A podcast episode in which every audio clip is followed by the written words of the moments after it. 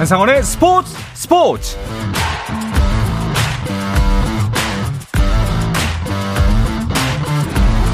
스포츠가 있는 저녁 어떠신가요? 아나운서 한상원입니다. 오늘 하루 이슈들을 살펴보는 스포츠 타임라인으로 출발합니다.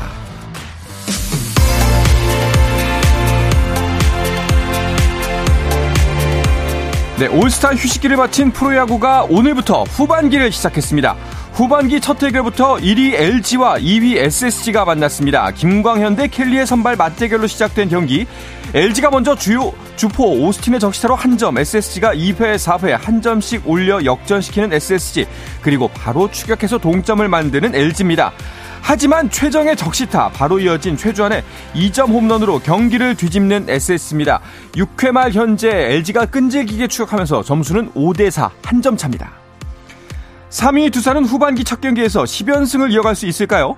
에이스 알칸타라가 출격했습니다. 그런데 상대는 역시 상승세를 타고 있는 기아, 그리고 선발 투수는 산체스입니다. 상승세의 두 팀 치열한 접전을 펼치고 있습니다. 기아 이우성의 적시타, 로하스의 한정 홈런으로 팽팽한 1대1의 대결을 펼치고 있는 두 팀. 7회 초 현재 6회 두산이 한 점 더 추가하면서 2대1로 한 점 앞서 있습니다. 4위 NC는 8위 하나를 상대하고 있는데요. 두 팀의 순위는 격차가 크지만 승차는 3게임 반밖에 되지 않습니다. 갈등 끝에 복귀한 박건우가 맹활약하고 있습니다. 손아섭과 윤영준의 홈런에 이어 솔로 홈런으로 화려한 복귀를 알린 박건우. 경기에서도 NC가 앞서고 있습니다. 7회 현재 점수는 5대 0입니다. 가을 야구 마지노선에 있는 5위 롯데 스트레일리를 내보내고 승부수를 띄우는 후반기로 맞이했는데요. 상대는 안우진 선발의 키움입니다. 3회 전준우가 안우지를 상대로 선제 투런 홈런을 쏘아 올리며 기세를 올립니다. 그 점수가 그대로 이어지면서 7회 말 현재 2대 0 롯데가 앞서 있습니다. 마지막으로 KT 대 삼성의 경기도 보시죠. 삼성은 당초 예고됐던 뷰캐넌의 무릎 통증으로 장필준이 선발 등판했는데요. 오늘 KT의 방망이는 무섭습니다. 2회 강백호의 석점 홈런, 3회 박병호의 솔로 홈런, 4회 알포드의 석점 홈런으로 홈런으로만 7점을 기록하는 KT입니다. 삼성이 한 점 추격하면서 7회 초 현재 점수는 7대 1입니다. KBL이 오늘 임시총회를 열고 신생구단 소노의 신규 회원 가입을 승인했습니다. 소노의 구단 이름은 스카이 거너스, 연고지는 그대로 고양으로 정해졌습니다. 세계 수영 선수권 아티스틱 스위밍 혼성 듀엣 프리 예선에서 변재준 김지혜 듀오가 11위로 결승에 진출했습니다. 변재준 김지혜 듀오는 지난 15일 테크니컬 예선에서 16개 팀 중 6위를 차지하는 파란을 일으켰고 결승에서는 10위를 기록했는데요. 이로써 두 선수는 한국 선수 최초로 출전한 세계 선수권에서 테크니컬과 프리 모두 결승에 진출하는 기록을 세웠습니다. 프리 결승은 내일 오전 10시에 치러집니다. 축구 국가대표 미드필더 정우영이 사우디아라비아 리그로 진출합니다. 사우디아라비아 프로축구 알 칼리지 구단은 한국 국가대표 미드필더 정우영과 계약했다고 발표했습니다. 올해 남자 골프 마지막 메이저 대회인 디오픈 첫날 남아프리카 공화국의 아마추어 골퍼인 크리스토 람프레히트가 5언더파를 기록하며 토미 플리트우드, 에밀리아노 그리오와 함께 공동 1위에 올랐습니다. 한국 선수 중에서는 김시우가 2언더파로 공동 13위에 자리했고 임성재가 1언더파 공동 19위 지난주 스코틀랜드 오픈에서 3위에 오른 안병훈은 2오버파로 공동 66위에 머물렀습니다.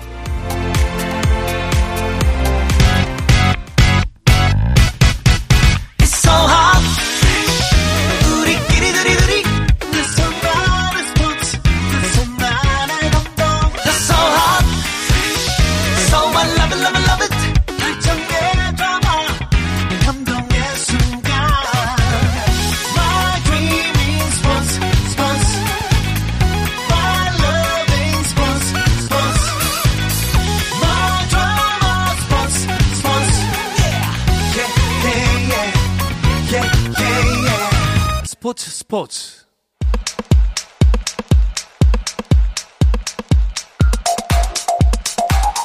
금요일 저녁 축구 이야기 축구장 가는 길 시작하겠습니다. 서우정 축구 전문 기자 스포츠 서울의 정다워 기자와 함께합니다. 두 분 어서 오십시오. 안녕하세요. 안녕하세요. 불금입니다. 힘을 내겠습니다. 정말 불타고 있어요. 정말 덥습니다. 네. 네, 두분 건강은 다 괜찮으시죠? 네, 괜찮습니다. 네. 자, 이제 날씨는 덥지만 유럽 축구의 시간이 시작되는 시기입니다. 아, 이제 프리시즌 경기들 이제부터 본격적으로 시작이 됩니다. 첫 번째 경기 이강인 선수가 시작을 하게 될 텐데요. 어, PSG가 이제 오늘에서 내일 넘어가는 새벽에 어, 르, 아브, 아, 르 맞대결을 벌입니다. 네. 그리고 손흥민 선수는 이미 뭐 프리시즌 경기가 있었는데 어, 경기에 출전하진 않았고요. 그리고 또 이제 이강인 선수와 또 김민재 선수는 일본으로 프리시즌 투어를 떠나게 됩니다. 네. 어, PSG 이야기를 좀 더 해보면은 그 거취가 불분명했던 네이마르와 음바페가 훈련에 합류했다고 하던데요.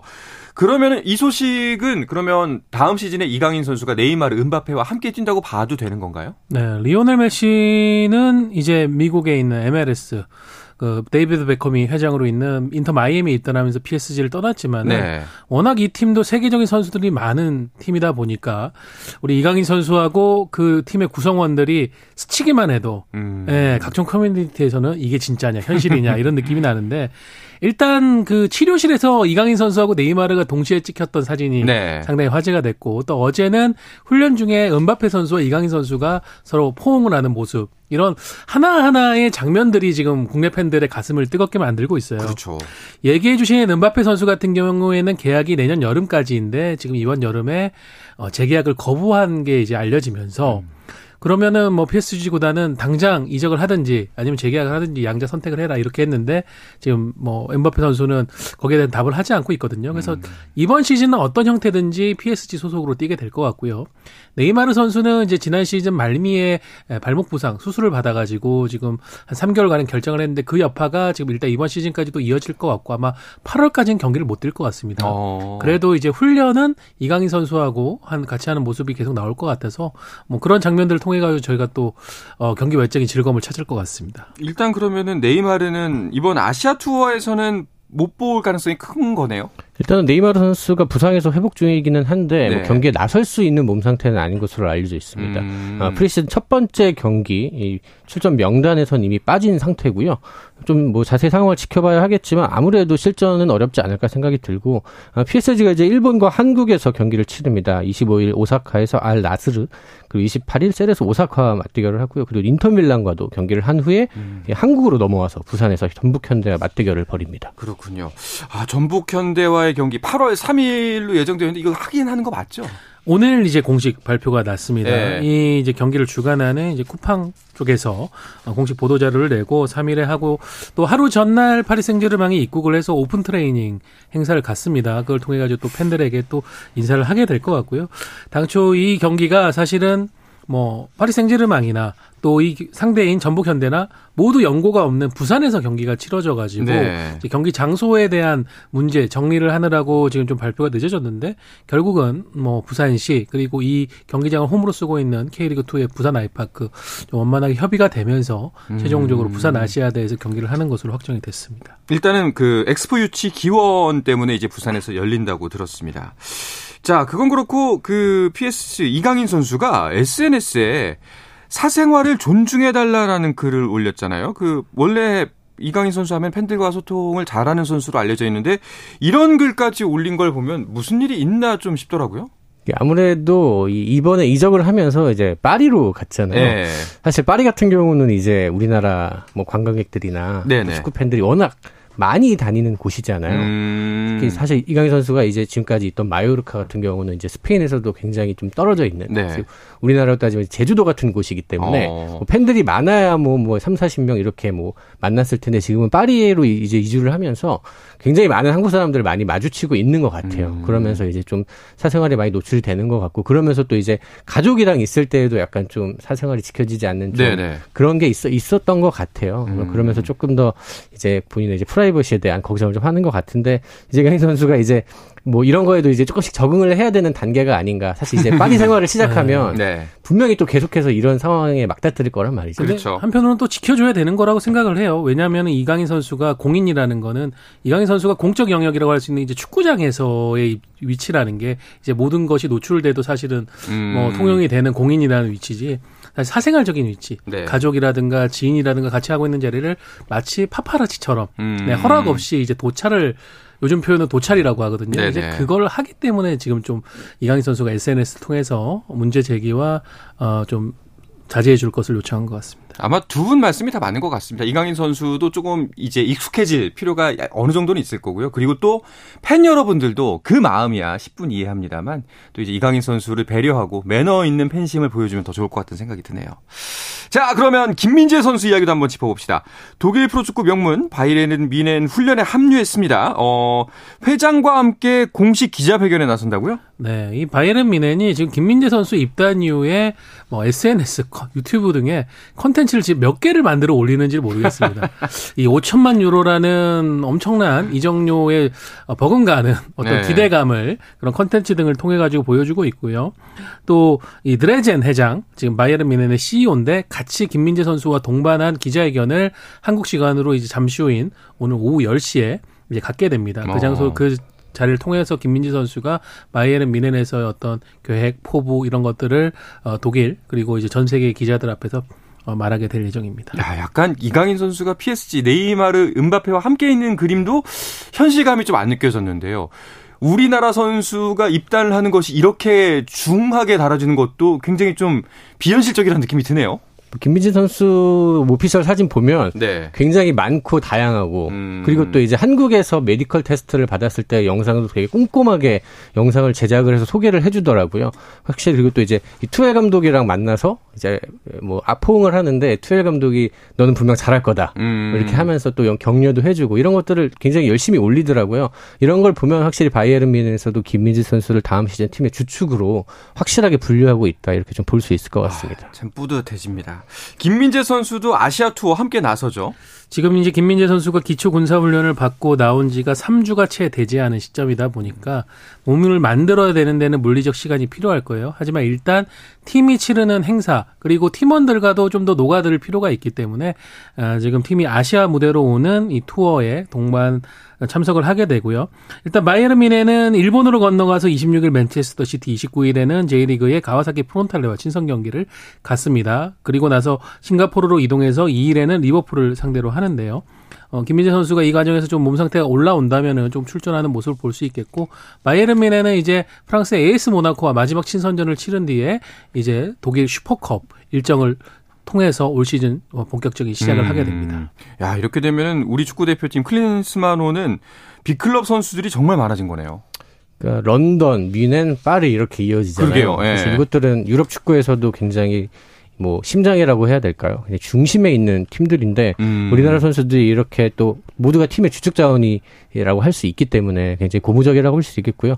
어떻게 보면은 우리나라 이 베스트 11 라인업이 이렇게 화려했던 적이 있었나? 네. 뭐 이런 생각이 들 정도로 뭐 비단 세 선수만 유럽파는 아니잖아요. 또 뭐 황희찬이라든지 황희범, 이재성 기타 등등 아주 좋은 선수들이 많이 유럽에서 활동을 하고 있기 때문에 우리도 뭐 멤버만 보면은 일본이 유럽파가 굉장히 많다고 하는데 음. 우리도 그렇게 밀리지는 않는 것 같다라는 생각이 들 정도입니다. 그렇습니다. 이제 승리만 하면 됩니다. 네. 네, 최근에 각 연령별 대표팀들이 한일전에서 좀 저희에게 충격적인 패배를 음. 좀 보여줘가지고 어, 그렇긴 한데 한번 제대로 그렇죠. 예, 승부를 펼쳐야죠. 저는 네. 이번 내년 1월에 열리는 아시안컵에서 음. 결승전에서 양국이 한번 맞붙어 보면 어떨까 하는 그런 생각이 듭니다. 음, 알겠습니다. 기대해 보겠습니다. 자, 여자 대표팀도 한번 살펴볼게요. 그 여자 월드컵이 개막을 했습니다. 그 호주와 뉴질랜드에서 열리고 있죠? 네, 이제 우리 콜린벨 감독이 이끄는 여자 대표팀도 이 대회에 참가해서 지금 역대 최고 성적인 8강을 목표로 하고 있습니다. 아, 우리 대표팀은 이제 조별 리그가 좀 뒤쪽에 일정에 몰려 있다 보니까 25일에 일정을 치르게 되고요. 음. 그 사이에 많은 경기들을 치르고 있는데 일단 콜린벨 감독과 선수들은 현지로 건너가서 네덜란드와 비공개 어, 경기를 연습 경기를 갖고 이제 마지막 경기 감각을 점검을 했습니다. 네. 개최국들은 일단 출발이 순조롭네요. 네, 어제는 굉장히 개막전부터 큰 이변이 있었습니다. 어. 뉴질랜드가 유럽의 강팀인 노르웨이를 어. 이겼는데요. 어, 뉴질랜드가 월드컵에서 단 1승도 없던 나라입니다. 어, 그런데 이제 이번 월드컵 개막전에서 야. 굉장히 강한 노르웨이도 사실 어떻게 보면은 이 우승권에 있는 팀이라고 할 수 있는데 네. 사실 저도 경기를 다 봤는데 네. 경기 내용적으로도 굉장히 잘 하더라고요. 어. 굉장히 의외의 결과가 나왔고 또 호주도 승리를 하면서 개막전 개, 개막 어, 개막을 개최를 하는 두 팀이 나란히 승리를 했습니다. 그러게요. 오늘도 경기가 이어졌죠. 결과가 나왔나요? 네, 세 경기가 열렸는데요. 나이지리아가 퇴장으로 인한 수적 열세에도 불구하고 또 다른 강호인 캐나다와 0대 0으로 비기는 이변을 일으켰고요. 스위스는 이제 필리핀을 상대로 2대 0으로 깔끔한 승리를 거뒀습니다. 음. 그리고 스페인이 코스타리카에 3대 0으로 승리하면서 어, 가장 인상적인 조별리그 1차전에서의 결과를 가져갔습니다. 그렇군요. 일단은 뭐 이변도 있었지만 또 이길 팀이 이겼다라는 좀 경기 결과도 보이고요. 우리나라의 첫 경기 25일인데 첫 상대는 어딘가요? 네, 남미의 강팀인 콜롬비아입니다. 이 콜린 벨 감독이 이제 우리나라에서 기자, 기자회견을 할 때 계속해서 1차전의 중요성을 강조를 했습니다. 어, 다른 경기보다 무조건 1차전을 잡고 가야 이제 두의 두 경기도 조금 수월하게 갈 수 있다는 판단을 하고 있는 것 같고요. 뭐 지난 우리가 이제 UEC 월드컵에서도 봤지만 확실히 1차전을 잡고 가야 이 그쵸. 뒤가 좀 편해지거든요. 벨 감독도 이 1차전 승리를 위해서 전력 투구할 것 같습니다. 콜롬비아 굉장히 거칠다고 알려져 있는데 좀 걱정도 됩니다. 네, 최근에 연습 경기를 하다가 좀 너무 거칠다 보니까는 선수들끼리 다툼이 벌어져가지고 네. 중단됐다고도 하는데, 어, 일단 벨리, 콜린벨 감독이 고강도 축구라는 모토를 내세웠거든요. 어떤 그런 육체적, 정신적 싸움에서도 상대 지지 않겠다라고 지금 선언했기 때문에 우리가 절대 콜롬비아에 밀리면 안 되겠습니다. 네. 자, 우리의 목표는 8강. 그리고 어, 이번 여자 올림픽 혹시 아 여자 월드컵 어떤 팀이 우승 후보로 점쳐지고 있나요? 콜린 벨 감독이 어떤 이야기를 했냐면요. 과거에는 두세 팀이 우승 후보였고 음. 지난 대회까지는 한 다섯 팀 정도가 우승 후보였다. 그런데 이번에는 우승 후보가 더 많다. 이렇게 이야기를 했거든요. 그럼 우리도 뭐 우리 아니면 우리가 해당하는 건지는 잘 모르겠지만 네. 아무튼 전력의 평준화가 어느 정도 이루어졌다는 의미로 해석이 가능한 것 같고요. 뭐 가장 강력한 우승 후보라고 한다면 혹시 미국이라고 할수 음. 있겠습니다. 그리고 우리 조에 있는 독일, 그리고 최근에 굉장히 상승하고 있는 잉글랜드와 스페인도 아주 강력한 우승 후보로 꼽힙니다. 그렇군요. 자, 25일 첫 경기 반드시 승리를 할 수 있도록 기원을 해보도록 하겠습니다. 자, 그리고 아시안 게임 대표팀도 이야기해 볼까 하는데요. 황선홍호 출발부터 삐걱대고 있습니다. 네, 그 센터백으로 뽑혔던 어, 성남FC 소속의 이상민 선수가 어, 과거에 음주운전을 했었던 경력. 음. 사실은 이 음주운전이 또 당시에 여러 논란이 됐던 게 어, 은폐를 하고 세 경기 출전하고 난 뒤에 발각이 됐었거든요. 그래서 좀 중징계가 주어졌었는데 네. 물론 당시에 내려졌던 어, 축구적인 그리고 사법적인 징계는 다 받았습니다. 그런데 이 선수가 받은 그 징계 수준에 준하는 국가대표 선발 규정에 근거할 때 3년간은 이제 대표팀에 뽑힐 수가 없거든요. 아. 그런데 이 선수가 불과 1년 뒤인 2001년부터 연령별 대표팀에 뽑혔었고 또 그 사법 선고가 넣어진 지 3년이 지나지 않은 시점에 이번 아시안 게임 대표팀 명단에 들었기 때문에 어, 대한 축구협회로도 또, 또 뒤늦게 우리가 규정 위반을 했다는 것을 인지를 하고 이상민 선수를 제외했습니다. 음. 그러면서 지금 대표팀 구성에 상당히 큰 변수가 일어났습니다. 이거 꽤 커다란 행정적 실수 같은데요. 이거는 뭐 사실 협회에서도 이제 뭐 거의 뭐 반성문을 쓰다시피 우리의 네. 우리의 잘못이다. 라고 인정을 할 정도로 큰 사안이라고 할 수 있겠고요. 그러니까 이게 더 큰 문제가 뭐냐면 이 선수가 지난 2021년, 2022년 계속 뽑혔습니다. 그러니까요. 그러니까 이번에 처음 뽑힌 게 아니라 계속해서 음. 뽑히면서도 협회에서는 그거를 아예 인지하지 못했다는 음. 거거든요. 이건 굉장히 협회 행정에 완벽한 구멍이 뚫렸다고 할 수 있는 겁니다. 또 한 가지 문제가 이제 이상민 선, 이 그 최종 엔트리 제출을 했잖아요. 네. 이상민 선수가 이제 빠졌습니다. 그러면 그 빈자리는 어떻게 하나요? 없는 채로 가는 건가요? 지금 원칙상으로는 지금 명단에 든 선수 중에서 교체가 벌어질 수 있는 경우는 부상에 의해서 음. 교체가 되고요. 물론 과거에 이제 필리핀 농구 대표팀이 이제 기아 선수 문제로 인해 가지고 약간 착오가 발생해서 당시 교체해 준 적은 있었지만 사실 이거는 이제 어 아시아 올림픽 평의회와 또 그 전 세계 농구 규정을 따르는 피바 측의 어떤 기아 선수에 대한 해석의 차이로 인해 벌어진 문제였지 이번처럼 우리 대한축구협회 운영 규정의 완벽한 실수로 인해서 스스로가 대표팀 명단에 제외했던 경우는 아니었었거든요. 네. 그래서 이게 이제 아시아 올림픽 평의회에서 받아들일지는 상당히 좀 가능성은 낮아 보이고요. 음. 그렇게 되면은 우리는 어 스스로의 행정 미스로 인해서 22명이 아닌 21명으로 대회를 준비해야 합니다. 아, 참 출발부터 좀 악재를 안고 시작하기 때문에 걱정이 큰데요. 아무쪼록 좀 잘 해결이 됐으면 좋겠습니다. 자, 이어서 K리그 이야기도 나눠보겠습니다. K리그 올스타 브레이크를 앞두고 중상위권 자리를 둔 양보 없는 대결이 펼쳐지고 있다고 하는데요. 이야기는 잠시 쉬었다가 와서 계속해서 나누겠습니다.